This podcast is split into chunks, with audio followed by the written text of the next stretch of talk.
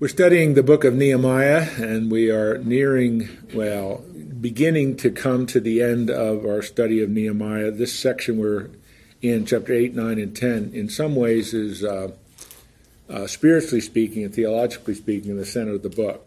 On the little um, pad up here, I've written a couple of things which I think are important for us to understand what is going on here. So let me just go through this, and we're going to dig into chapters 9 and 10 what we covered last week was chapter 8, which I think I shared my prejudice. This is one of my favorite chapters in the whole Bible uh, because you see um, people responding to, interacting with, engaging with the Word of God.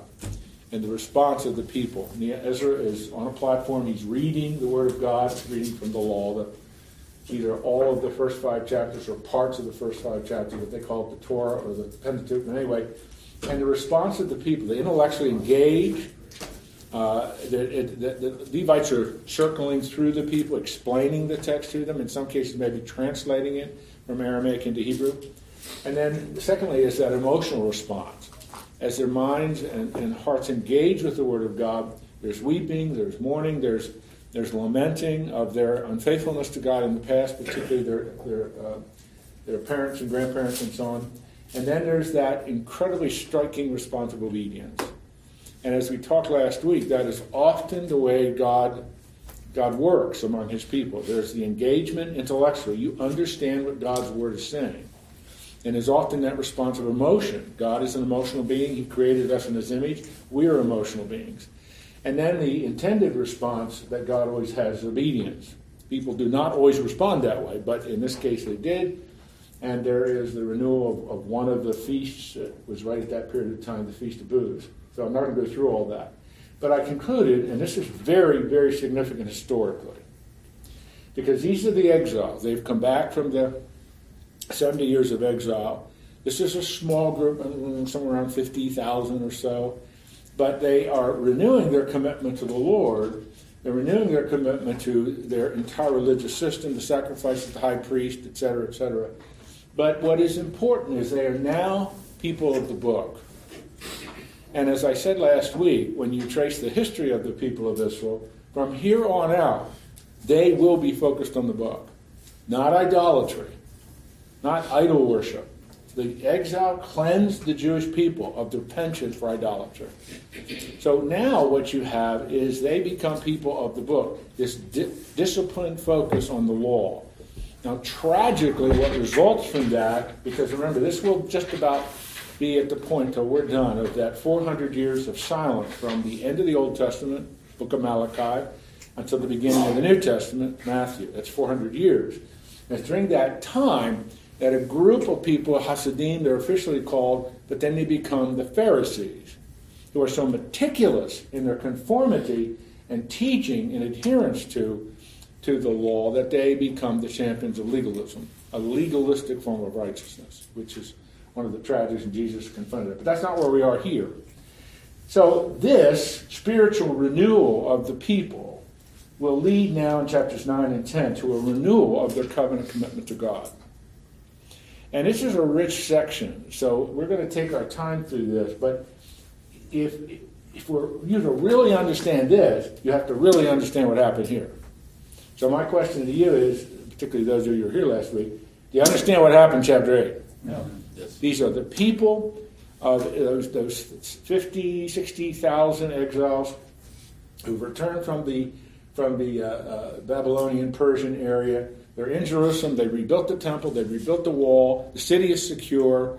Now, with this incredible reading of the law, this renewal spiritually of their walk with God, they engage the word with their mind emotionally and they respond with obedience.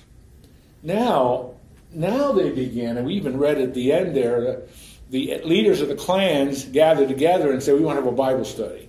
And they're, they're constantly an ongoing study of the Word of God that Bible study. I made that up, but that's really what they're doing. And it's really it's an amazing thing to see. So as they are back and reconstituting everything, their renewal to the Lord is real and deep seated.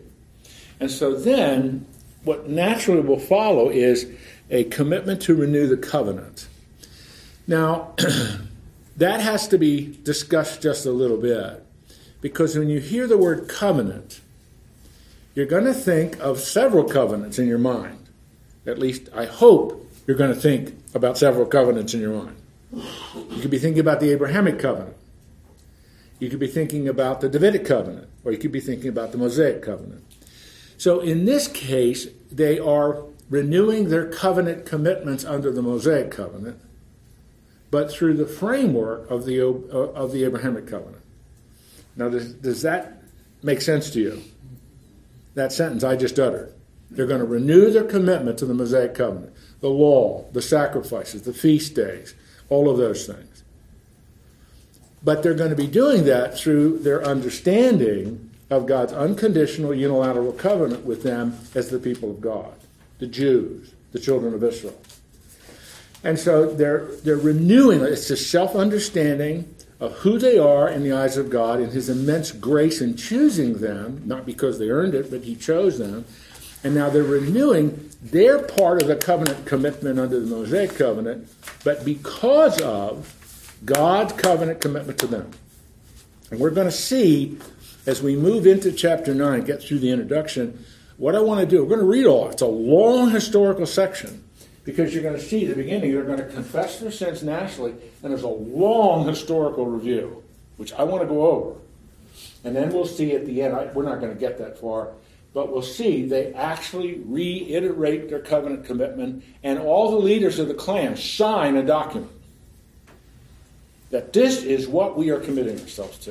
And it's really a remarkable, uh, almost unprecedented thing to see in the scriptures where you see a group of people re- recommitting themselves to the Lord within the grid of the of the uh, Mosaic covenant. But even they're so serious about it, they sign it and affix their signet rings to it.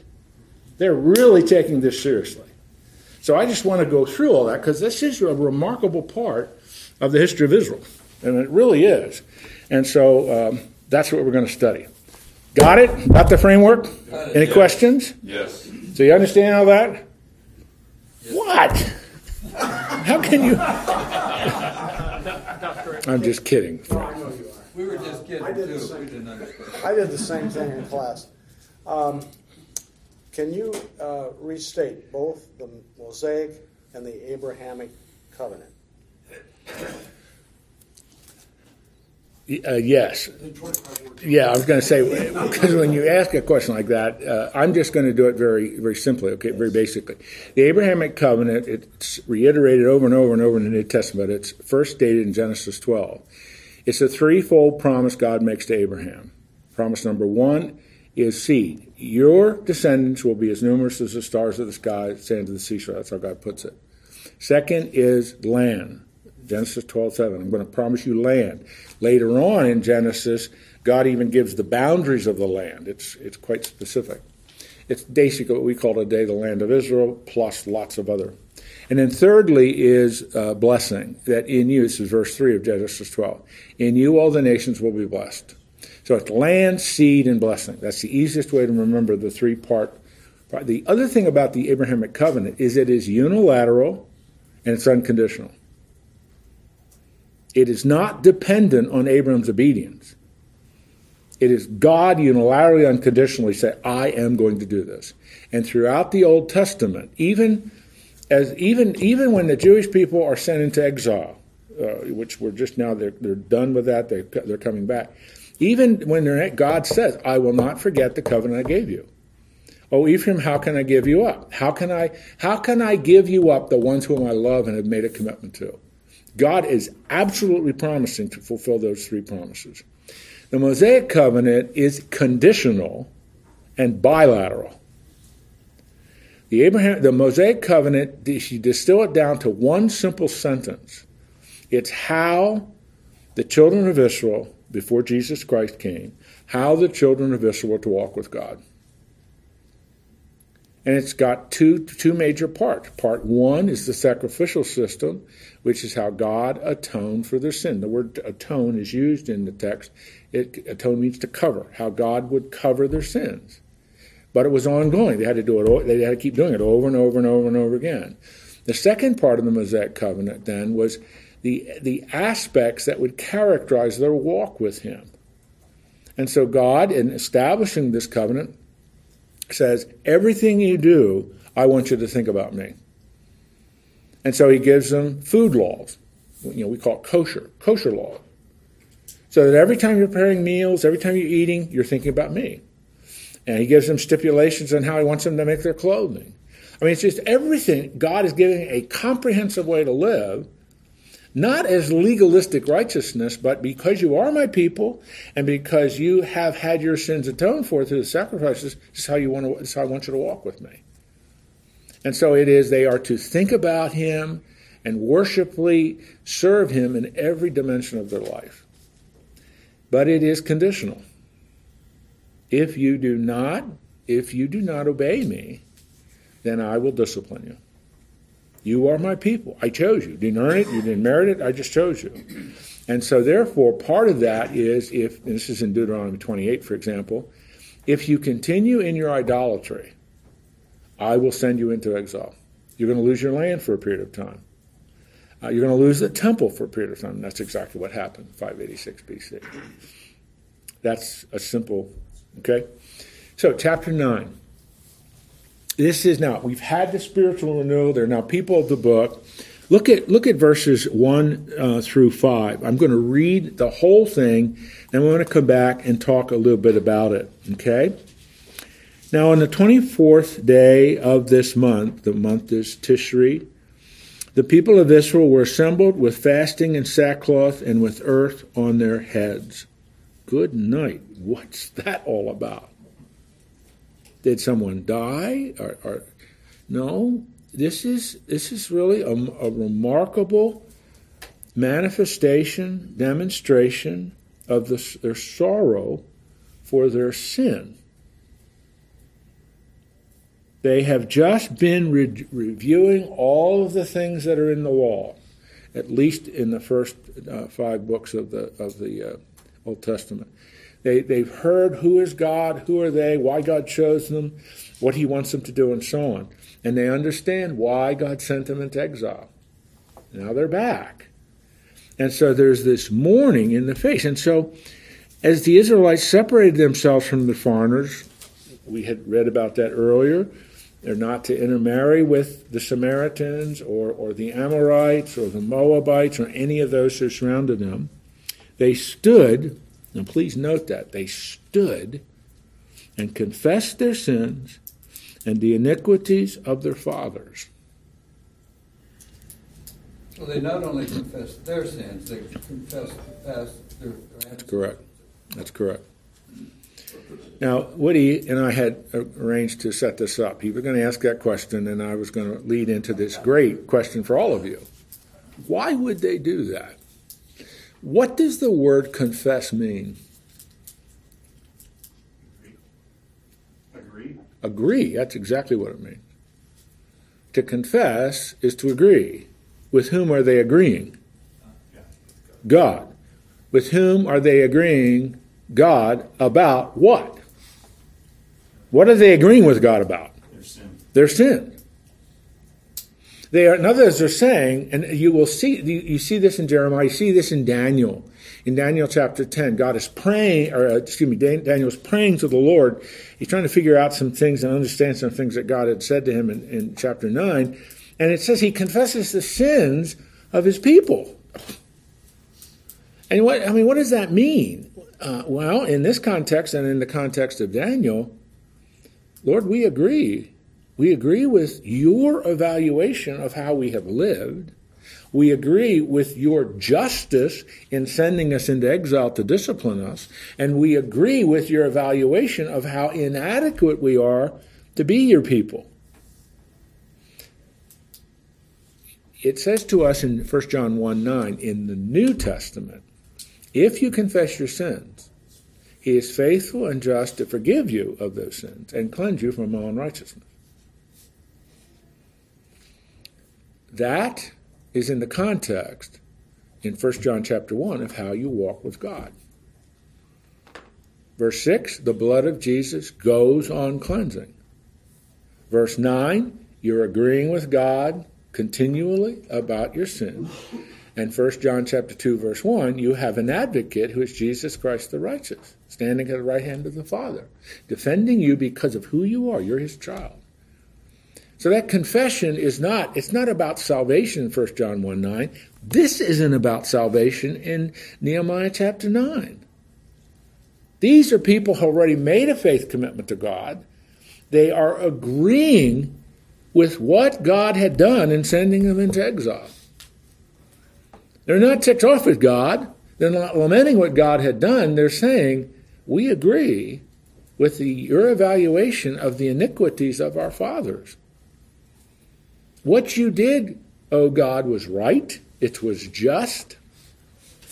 And so you have this remarkable consensus among, I'm going to assume it's thousands of people, about what God had done. And they're in this state, I mean, visibly, of mourning.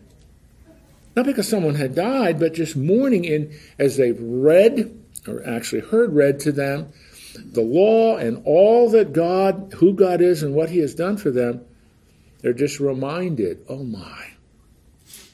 And so there's just there's this reaffirmation. We know who we are, we know who you are, and your amazing grace to us.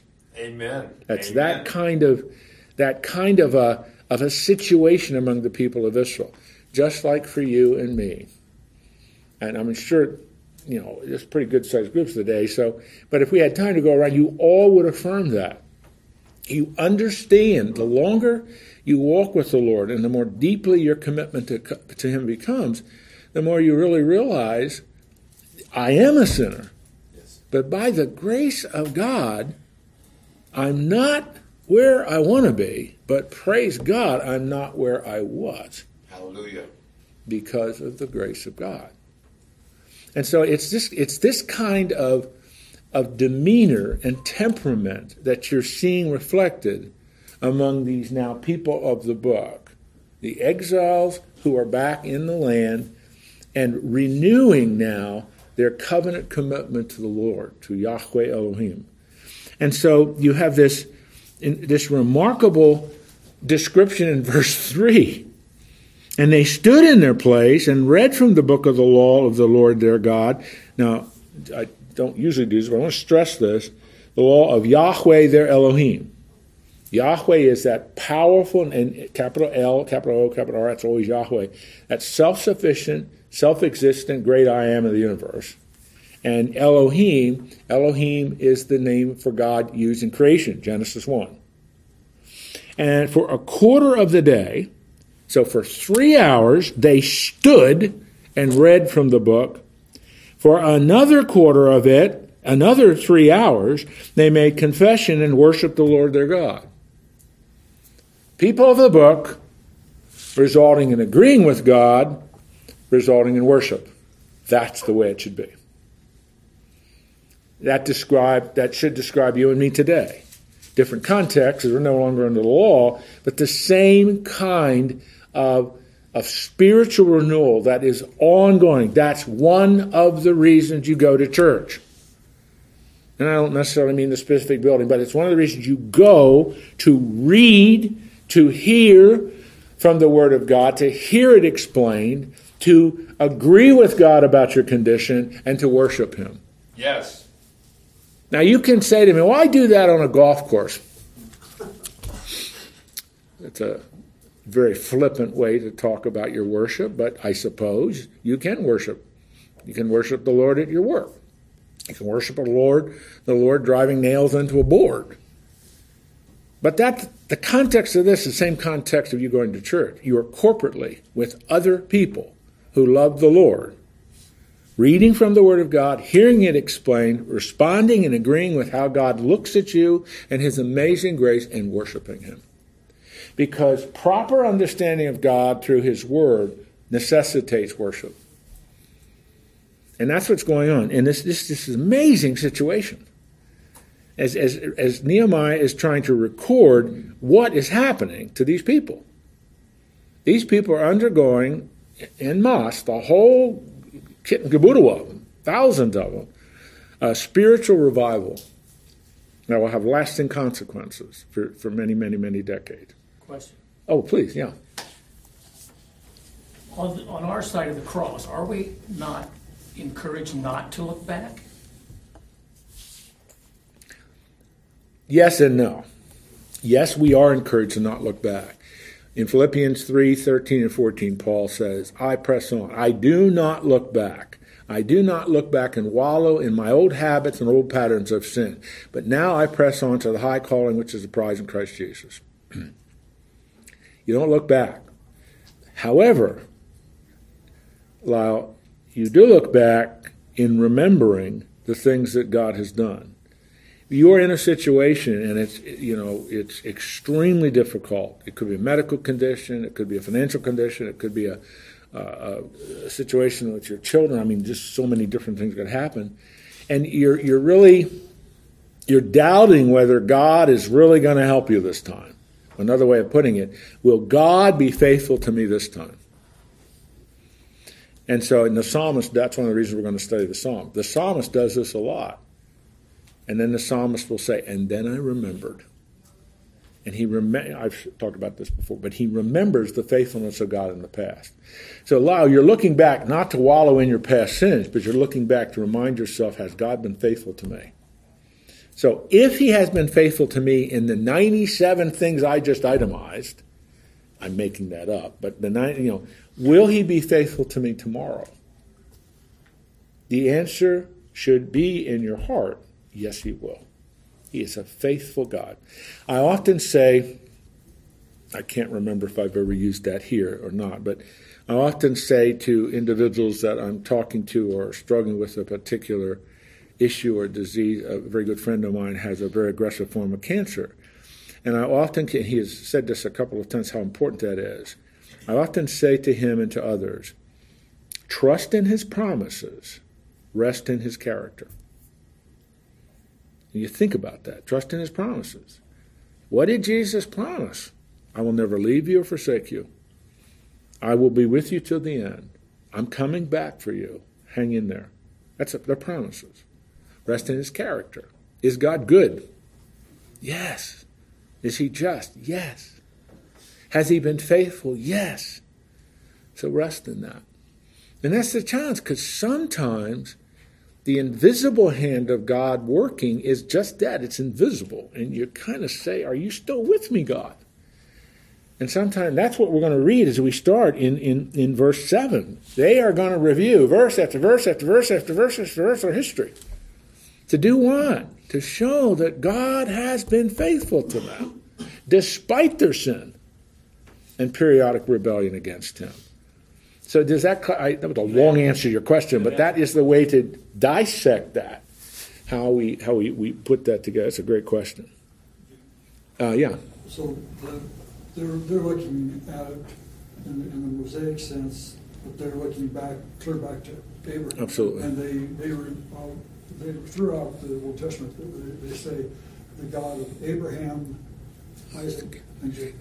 Constantly, they are people of the covenant. The Abrahamic covenantal promises to them were real, kept them going, and that was important to God because He kept telling them, "This is who I am." And as you remember, what was and we'll see that what was the greatest example of God's faithfulness to the Jewish people? Oh, so many, part Yeah. of the sea and Yeah, the Exodus, the whole Exodus event, everything that was about that, because that that was the seminal event in their history. That's when they became a people. And it's uh, so I'm going to read some about. it. Can I finish this? Would that be all right? Just this little. bit. The- the- So now, the, I think the, then the, the Jews look back every year at the, and, at the, and they atone for their sins for the past year. But then once the prophecies of the Old Testament are filled, and, and Christ comes, then all those sins are then Yep. atoned for at that point in time, Yep. forever.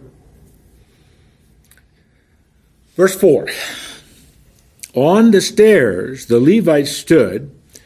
Now, what we think is going on here is these Levites, and I'm not going to read all their names, but the Levites are leading the people in prayer.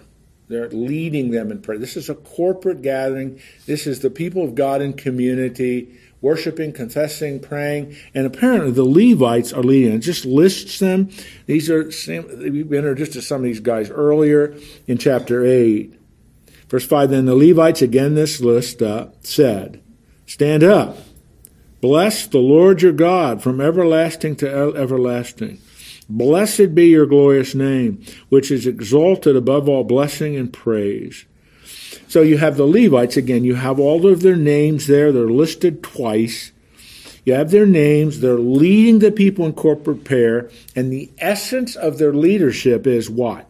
Stand up, bless the Lord your God, bless Yahweh your Elohim, from everlasting to everlasting. He's eternal, your worship for him will be eternal. Blessings be your glorious name, which is exalted above all blessing and praise. And you have this mixture that you see throughout the Bible, and that perhaps is a part of your worship time on a Sunday the mixing of prayer and praise. Prayer and praise. An element of our prayers, and I'm not trying to sit down a legalistic talking point here, but an element of our prayer as we grow in the Lord is adoration. Remember the little acrostic A C T S? I did that a couple of months ago adoration, confession, thanksgiving, supplication. That's a way to. Do you remember that? Okay. And so again, how does that start with adoration and praising, praising the Lord, exalting the Lord, and um, you see it here. So the Levites, and I like this too because remember the Levites are the spiritual leaders of the nation. They had two responsibilities. They were to make sure organize, facilitate, and carry out the sacrifices, but they were also to teach the people the law. That was their responsibility. And so it's appropriate that in this section, it's the Levites who are taking the spiritual leadership. That's what they're supposed to be doing. And so here you see them doing that. So I mean, it's just a wonderful section based on what happened in chapter 8, which we studied last week, now you see these exiles who are back in the land, the temple's rebuilt, the wall is rebuilt, the city of Jerusalem's secure. Now they're they're they're responding to hearing the word of God and all the things we talked about last week in national confession, but also national worship. And by national, I, you know, corporate. That's a better word. Corporate confession and corporate worship. Uh, and here, this, this, these are different people than the ancestors who went into exile 70 some years earlier, aren't they? There's different people. The exile cures the Jewish people of their penchant for idolatry. For the rest of their history, you will never see the Jewish people struggle with idolatry. Because their exile that God sent, his discipline, cured them of that. Now they're people of the book. At least for a while. They're going to run into some other issues by the time Jesus shows up. But all right, any you got this?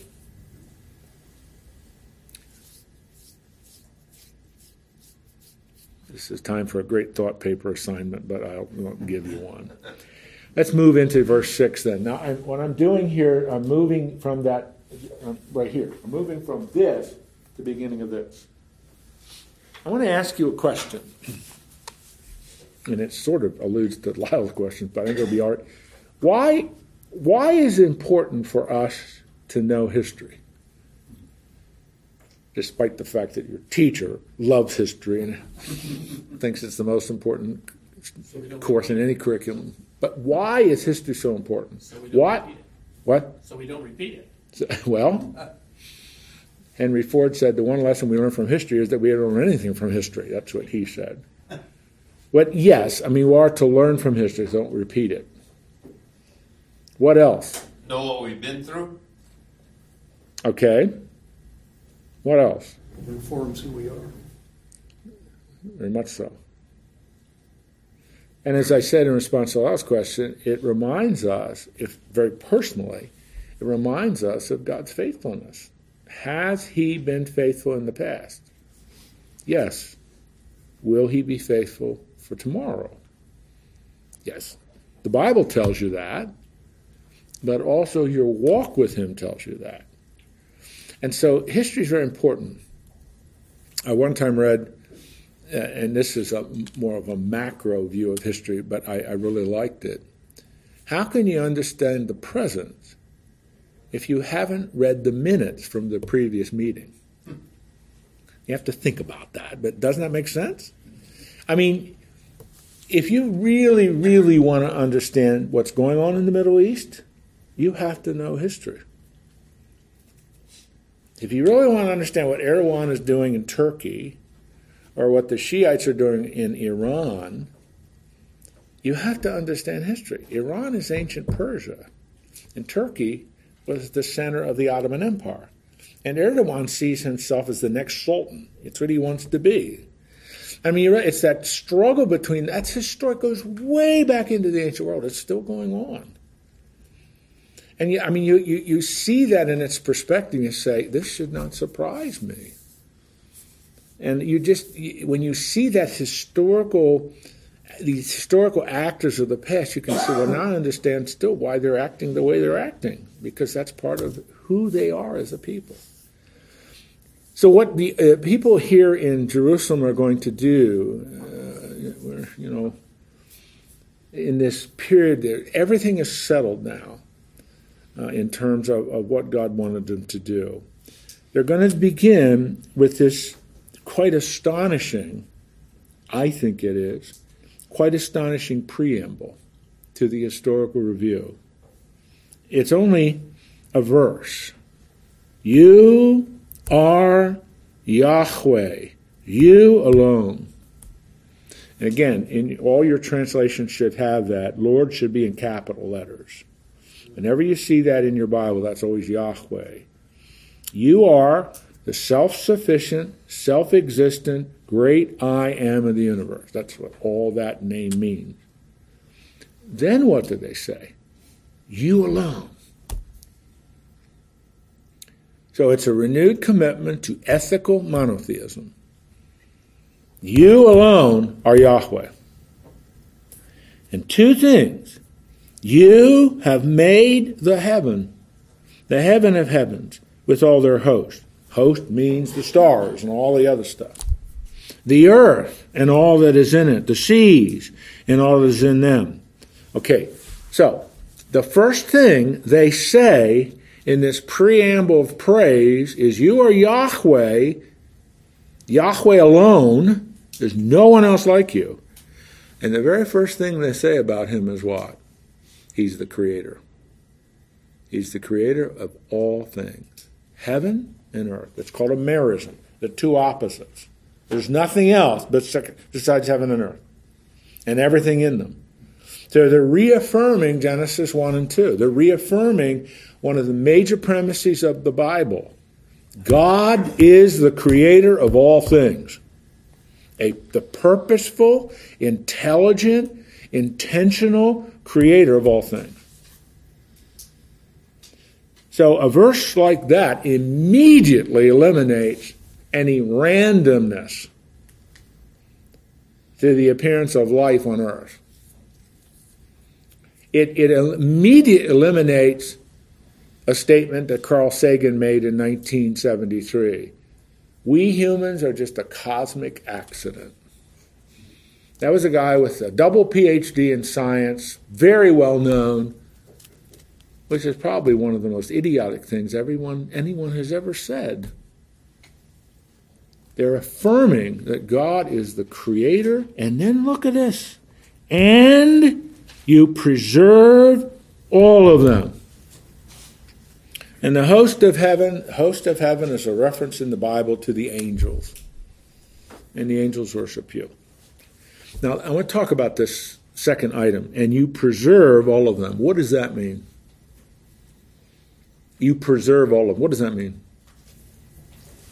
I was wondering if it didn't mean uh, that they had, uh, that the Lord still maintains the oceans and the things that He created. You know. That's exactly what it means. That's exactly what it means. Jim, what did you say? Sustains. Sustain. That's another way to, to say he sustains it. Now, th- there's a little word that goes with this. This is an element of God's providence. God's not an absentee landlord. God is one who creates and then sustains. I encourage you, we won't take the time to do it, but I encourage you to go to Colossians chapter 1, 15, 16, 17, because it says of Jesus, He created all things, and this is the phrase used he uses in, in, in 117, and he holds all things together. Amen. He preserves, he sustains it. Now just think about that for a minute. Uh,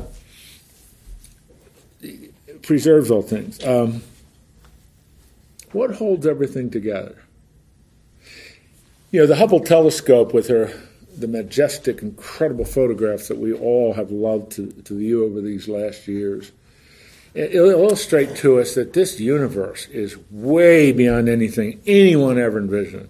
These spectacular photographs of galaxies and star clusters and all this stuff.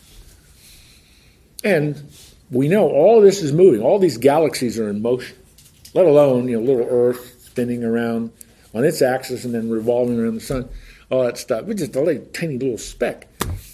And you know, I was reading. It's going to sound weird, but I was reading a biography of Albert Einstein because I'm trying to understand Einstein. He's an incredible guy to understand because he was a Jewish guy, fled the Nazis and all of that, and he wasn't an atheist, but his view of God was really weird and really strange.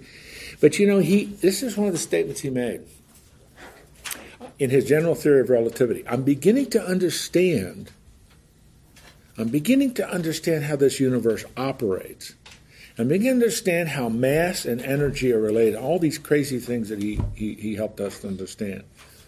But he said, I still haven't figured out what holds this together. Honestly, that's a, that's a quote from him. Because his goal, it's what he called, I want to develop a theory of everything. That was his goal. A theory of everything. I want to explain how everything holds together. He said, I still haven't figured out what holds it all together. Nehemiah chapter 8, chapter 9, verse 6b answers the question. God preserves it. And when you when you study then these crazy people who study in chemistry and get down and you know when I was in college chemistry I studied you know that matter is made up of molecules which are made up of atoms which are made up of of, of a nucleus of protons and, and, and, and neutrons and electrons spinning around them. Well, now, you know, it's way deeper than that. They're talking about dark forces and uh, uh, quarks and muons and all these things. But you know, I had a friend of mine who has a PhD in molecular biology. We still haven't figured out what holds it all together. we understand how it works, but we don't understand what holds it all together. The Bible keeps saying it is God who holds it all together. He created it all. He created the the muons and the quarks and the dark force and all these things that they try to understand, give names to. But God's the one who holds it all together. He preserves what He created. His providence is real. He's engaged constantly, continually with His created world. Amen. Amen. Jim. Can you distinguish between the heavens and the multitude, or the heaven that talks about multitude? Are they like two different places? The host of heaven, that's a reference to the angels It says, uh, even the, all of the, you made the heavens, even the highest heavens, which I presume is space and stars and all of that. And then he says, you gave life to everything, including the multitudes of heaven who worship you. So I- are we talking about two different, I don't know what they call them, creations, or? And if If it's not worthy answer, I understand. Well, the ESV translates it this way You've made the heaven, the heaven, the heavens, with all their host. Okay? Is that where you are? In, in Okay. Yeah.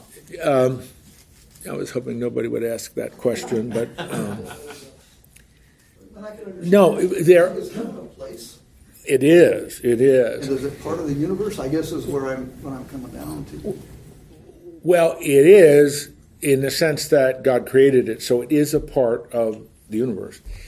Jim, the best thing we can do, and this is that's a really good question, the best thing we can do is the Bible seems to talk about three heavens. Initial heaven would be the atmosphere you know, that we understand and know and so on.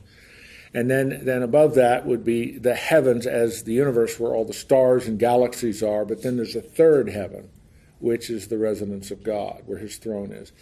For example, Paul writes in his second letter to the Corinthians, I was taken up to the third heaven. And he had this remarkable vision and all that stuff. and other references in the Old Testament to third heaven. So, I, I, the only way I can understand this is all the three layers of heaven, or all the three separate. God created all those, including heaven where He resides, where His throne is, and where the host, the host of heaven, that is, that's a lot of other places in the Bible. That's a reference to the angels, the spiritual world that is unseen to us, but is, is still very, very real, part of that third heaven. Am I answering on your question? I mean, it's just it's it's a profound verse. I mean, it's loaded with so much that is, and I just think it's remarkable for these people to say this. They're just they're saying this is our God.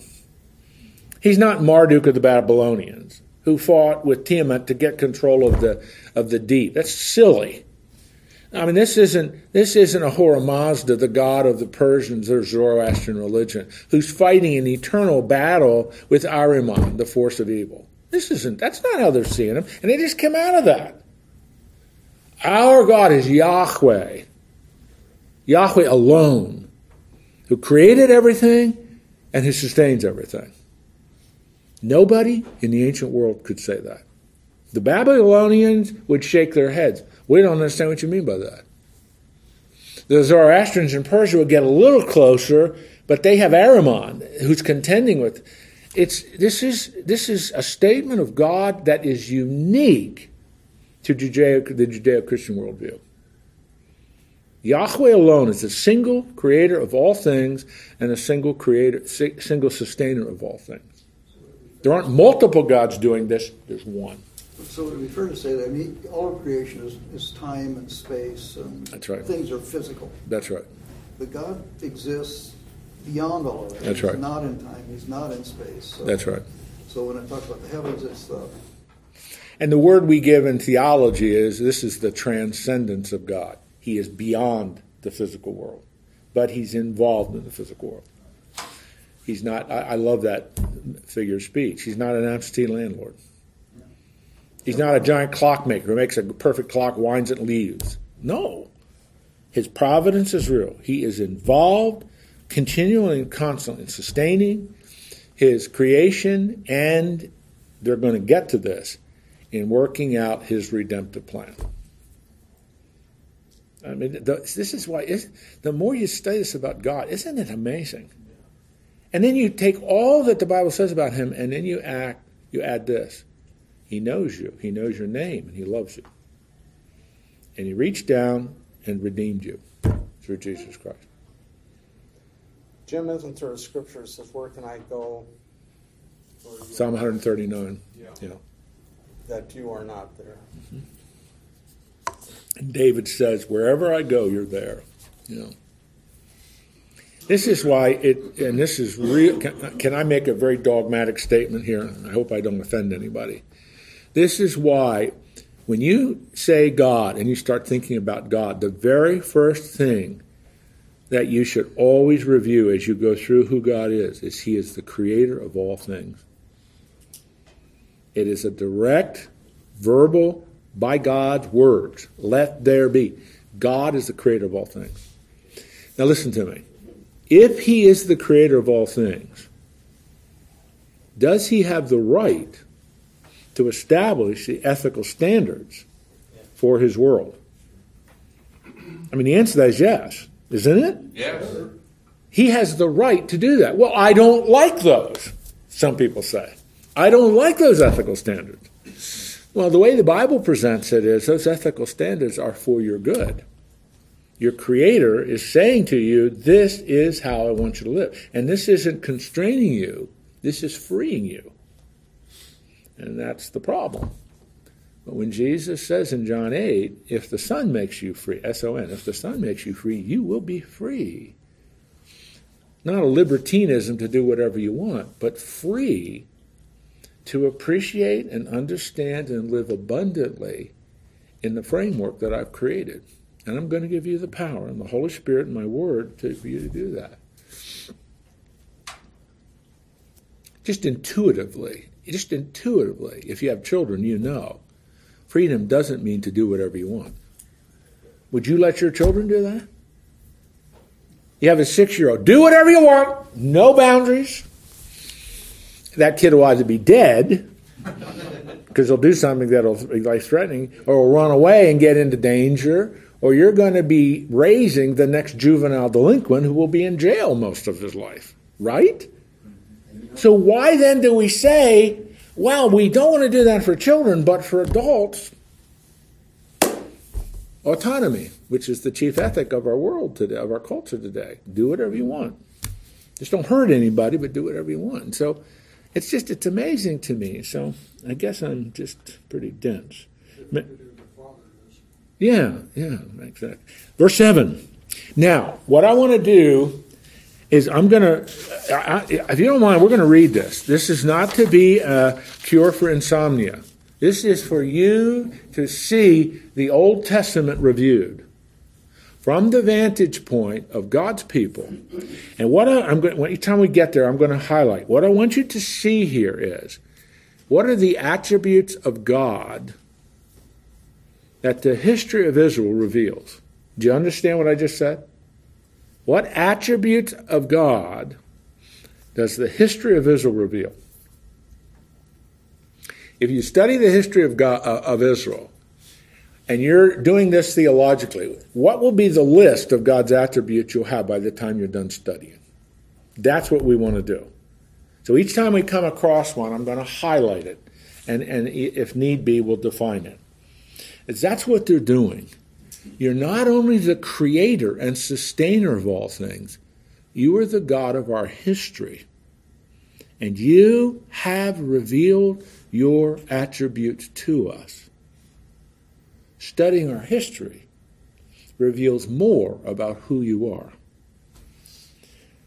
You are Yahweh Elohim. You are the Lord, the God who chose Abram Genesis 12. Because Genesis 1 through 11 is the creation account and those early, those early encounters. Then God selects a person who will give, be the progenitor of a whole nation of people that will produce the salvation, the opportunity for the salvation of the human race. And brought him out of Ur of the Chaldees and gave him the name Abraham you found his heart faithful before you and made with him the covenant. What covenant? Abraham. The Abrahamic covenant. Genesis 1, uh, Genesis 12. Land, seed, blessing. To give to his offspring the land of the Canaanite, the Hittite, the Amorite, the Perizzite, the Jebusite, the Girgashite. And you have kept your promise why? For you are righteous.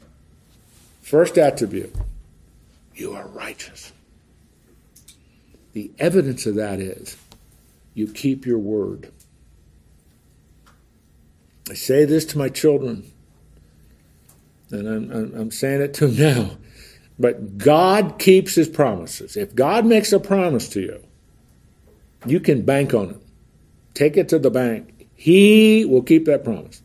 So they're just reviewing. And so they start with Abraham. He's the father of their nation, he's the, the, the beginning of their nation. Just studying about Abraham, what does it show? God's righteous. He keeps his word. He made a covenant. Genesis 12, 7, he promised them land. And he just, the author just reviewed. You kept your promise. You promised you'd do that.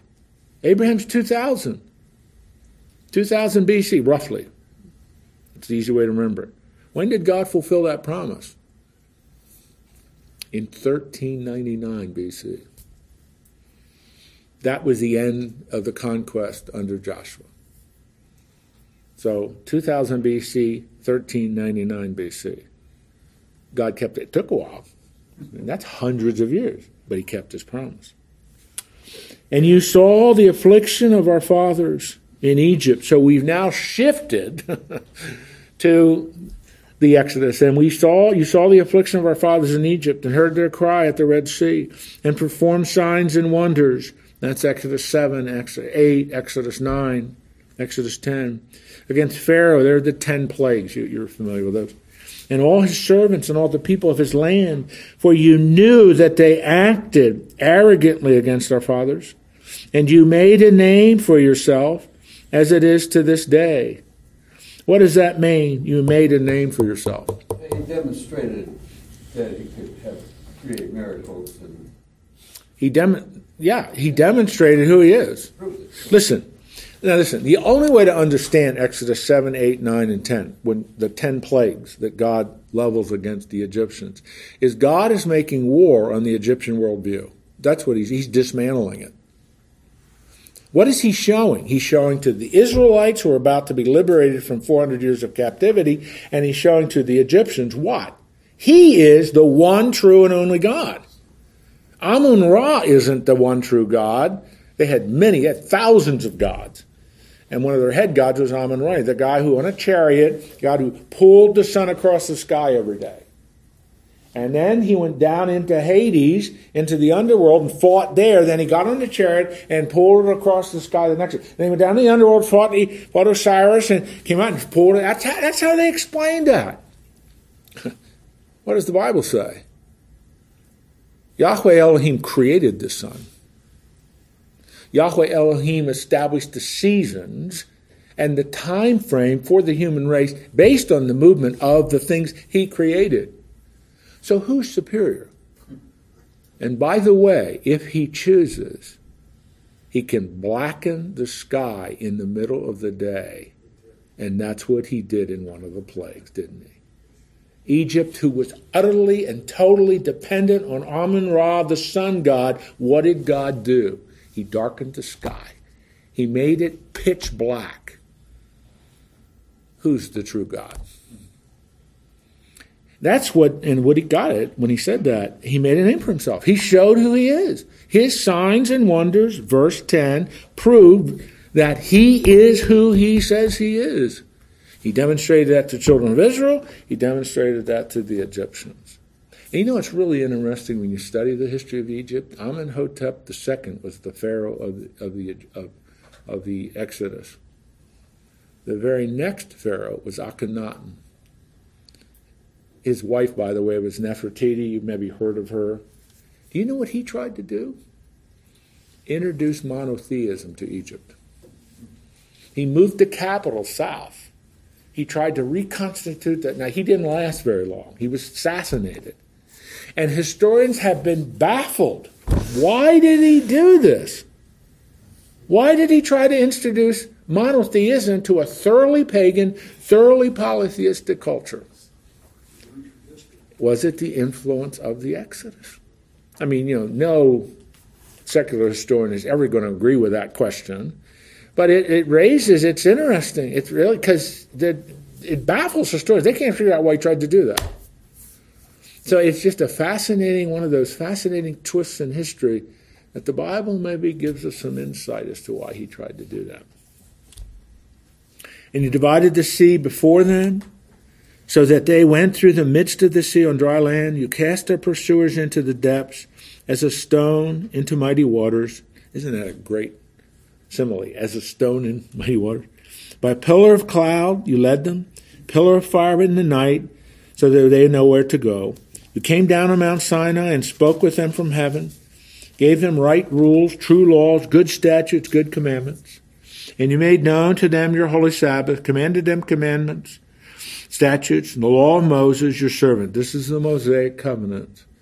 Abrahamic covenant is in uh, verse, uh, what is that? Verse 8. This is the Mosaic covenant. He gave them bread from heaven, that's manna, brought water from out of the rock, Exodus 6, 16, 17. Told them to go and possess the land. But they and our fathers acted presumptuously, stiffened their neck, and did not obey your commandments. They refused to obey and were not mindful of the wonders that you performed among them, but they stiffened their necks. Isn't that a great metaphor? Stiffened their neck. Can't you see that?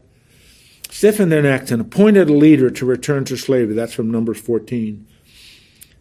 Now, we're near the end, but I want to really embellish this verse. Middle of verse uh, 17. But Now look at this. Verse 17. They refused to obey, were not mindful of the wonders you performed, stiffened their neck, appointed a leader to return to slavery. The middle of that verse, what's the word? But you are a God ready to forgive, gracious, merciful, slow to anger, abounding in steadfast love, and did not forsake them. Why is God ready to forgive, gracious, merciful, slow to anger, abounding in steadfast love? Because He's a God of the covenant. He made an unconditional, unilateral covenant with them. He's going to discipline them, He's going to be hard on them, but they are His people. And that little, um, oh, Joel. I'm out of paper, so I'm going to write it here. That little phrase, steadfast love, is translating one Hebrew term. Now, I don't want you to learn Hebrew, except this one. I want you to learn this word.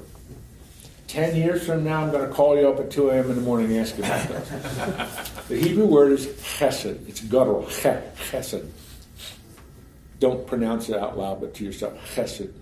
It's a really, really important word in the Old Testament. It's the covenant, steadfast, loyal love of God for his people. I'm going to repeat that. Chesed. The steadfast, loyal covenant love of God for his people.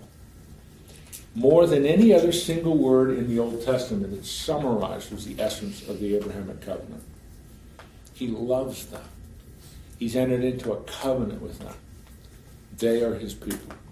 And so that little phrase near the end of that whole sentence, steadfast love, is one Hebrew term, chesed. Do not forget that. Your salvation and entrance into heaven depends on it. Well, at least three people laughed. Now, I'm kidding. I don't mean that. Don't believe me there. But it's one of those terms that's really rich. Um, so let's let's look at this real quickly. Okay, but you're a God ready to forgive.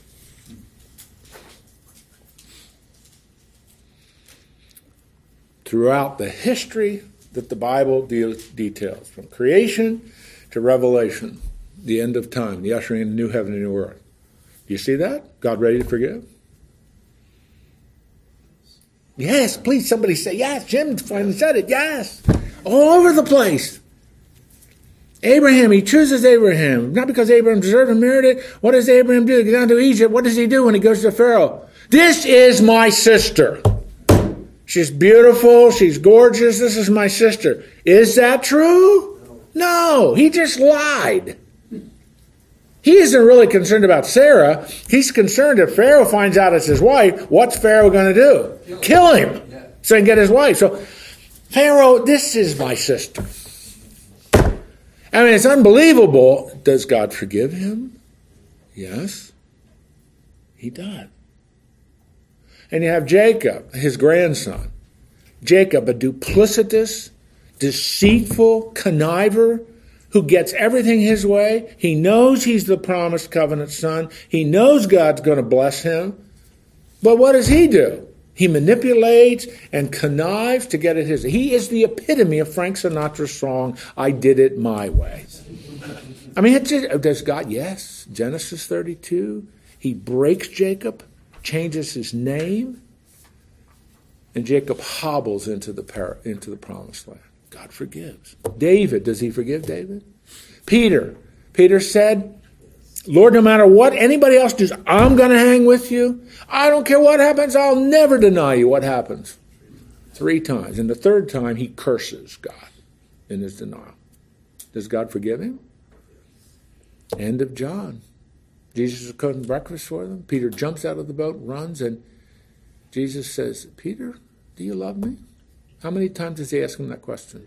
Three times to neutralize his denial.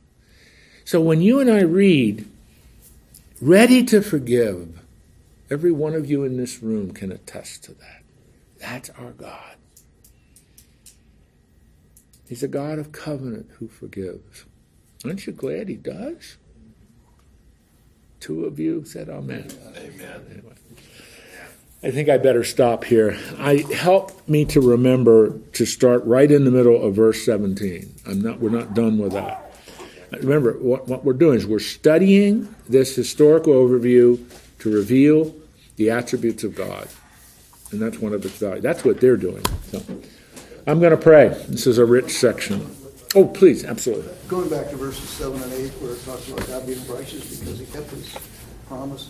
If there's more to that than that, isn't there? I mean, he, was he righteous in choosing Abram over others? Was he righteous in uh, just possessing the Canaanites and all of those? I mean, there's, it seems to me there's more than just keeping a promise. It's more of the kind of promises he keeps. Well, at the heart of that Hebrew term righteous, at the heart of that is a, another word, holiness. That God is absolutely holy. So he never does anything that is unjust, never does anything that is duplicitous. He is perfectly righteous. And every time he exercises one of his attributes, he exercises that in perfection. In other words, his justice never, ever contradicts his grace or his mercy or his love. And so it's that, and I'm really glad you asked that. I, I should have commented a little more. That term, Zedek, it's a great Hebrew term, is at the very core of who God is holy and righteous. And everything else he does, I'm not sure that's the right way to say it, but everything else he does kind of flows from that. He's absolutely holy. R.C. Sproul, yeah, many, he's with the Lord now, but R.C. Sproul wrote a great book years ago called The Holiness of God. And that's his argument that the most important attribute for us to really understand about God is that he's holy. Everything else then makes sense from that. We got to quit. Let me pray. Thank you, Father, for this wonderful, wonderful, wonderful book we're studying. As uh, these exiles came back from 70 years, many of their parents were the ones who had gone into idolatry. They've learned that lesson. They're back in the land. They've rebuilt the temple, rebuilt the wall. Jerusalem's secure. They've reinstituted sacrifices, reinstituted the priesthood. Now they're renewing their covenant with you. A renewal and spiritual revival has occurred in chapter 8. It's magnificent. And as they review your interaction with them in history, they're reviewing your attributes. This is who you are. You've demonstrated it to us for hundreds and hundreds and hundreds of years. And it's on that basis that they want to renew that covenant commitment. Lord, we are grateful for all of us, this side of the cross, Jesus once for all sacrificed for us. We've appropriated it by faith. We're walking with you in loving obedience. And we're just being reminded over and over and over and over again that it is worthwhile to trust in your promises and to rest in your character. You're a wonderful God. You keep covenant, and you never, ever, ever take back your word. So we thank you for that tremendous reminder of who you are. Bless us as we go our separate ways. May we represent you well in what we do and say in Christ's name. Amen. See you next week. Amen.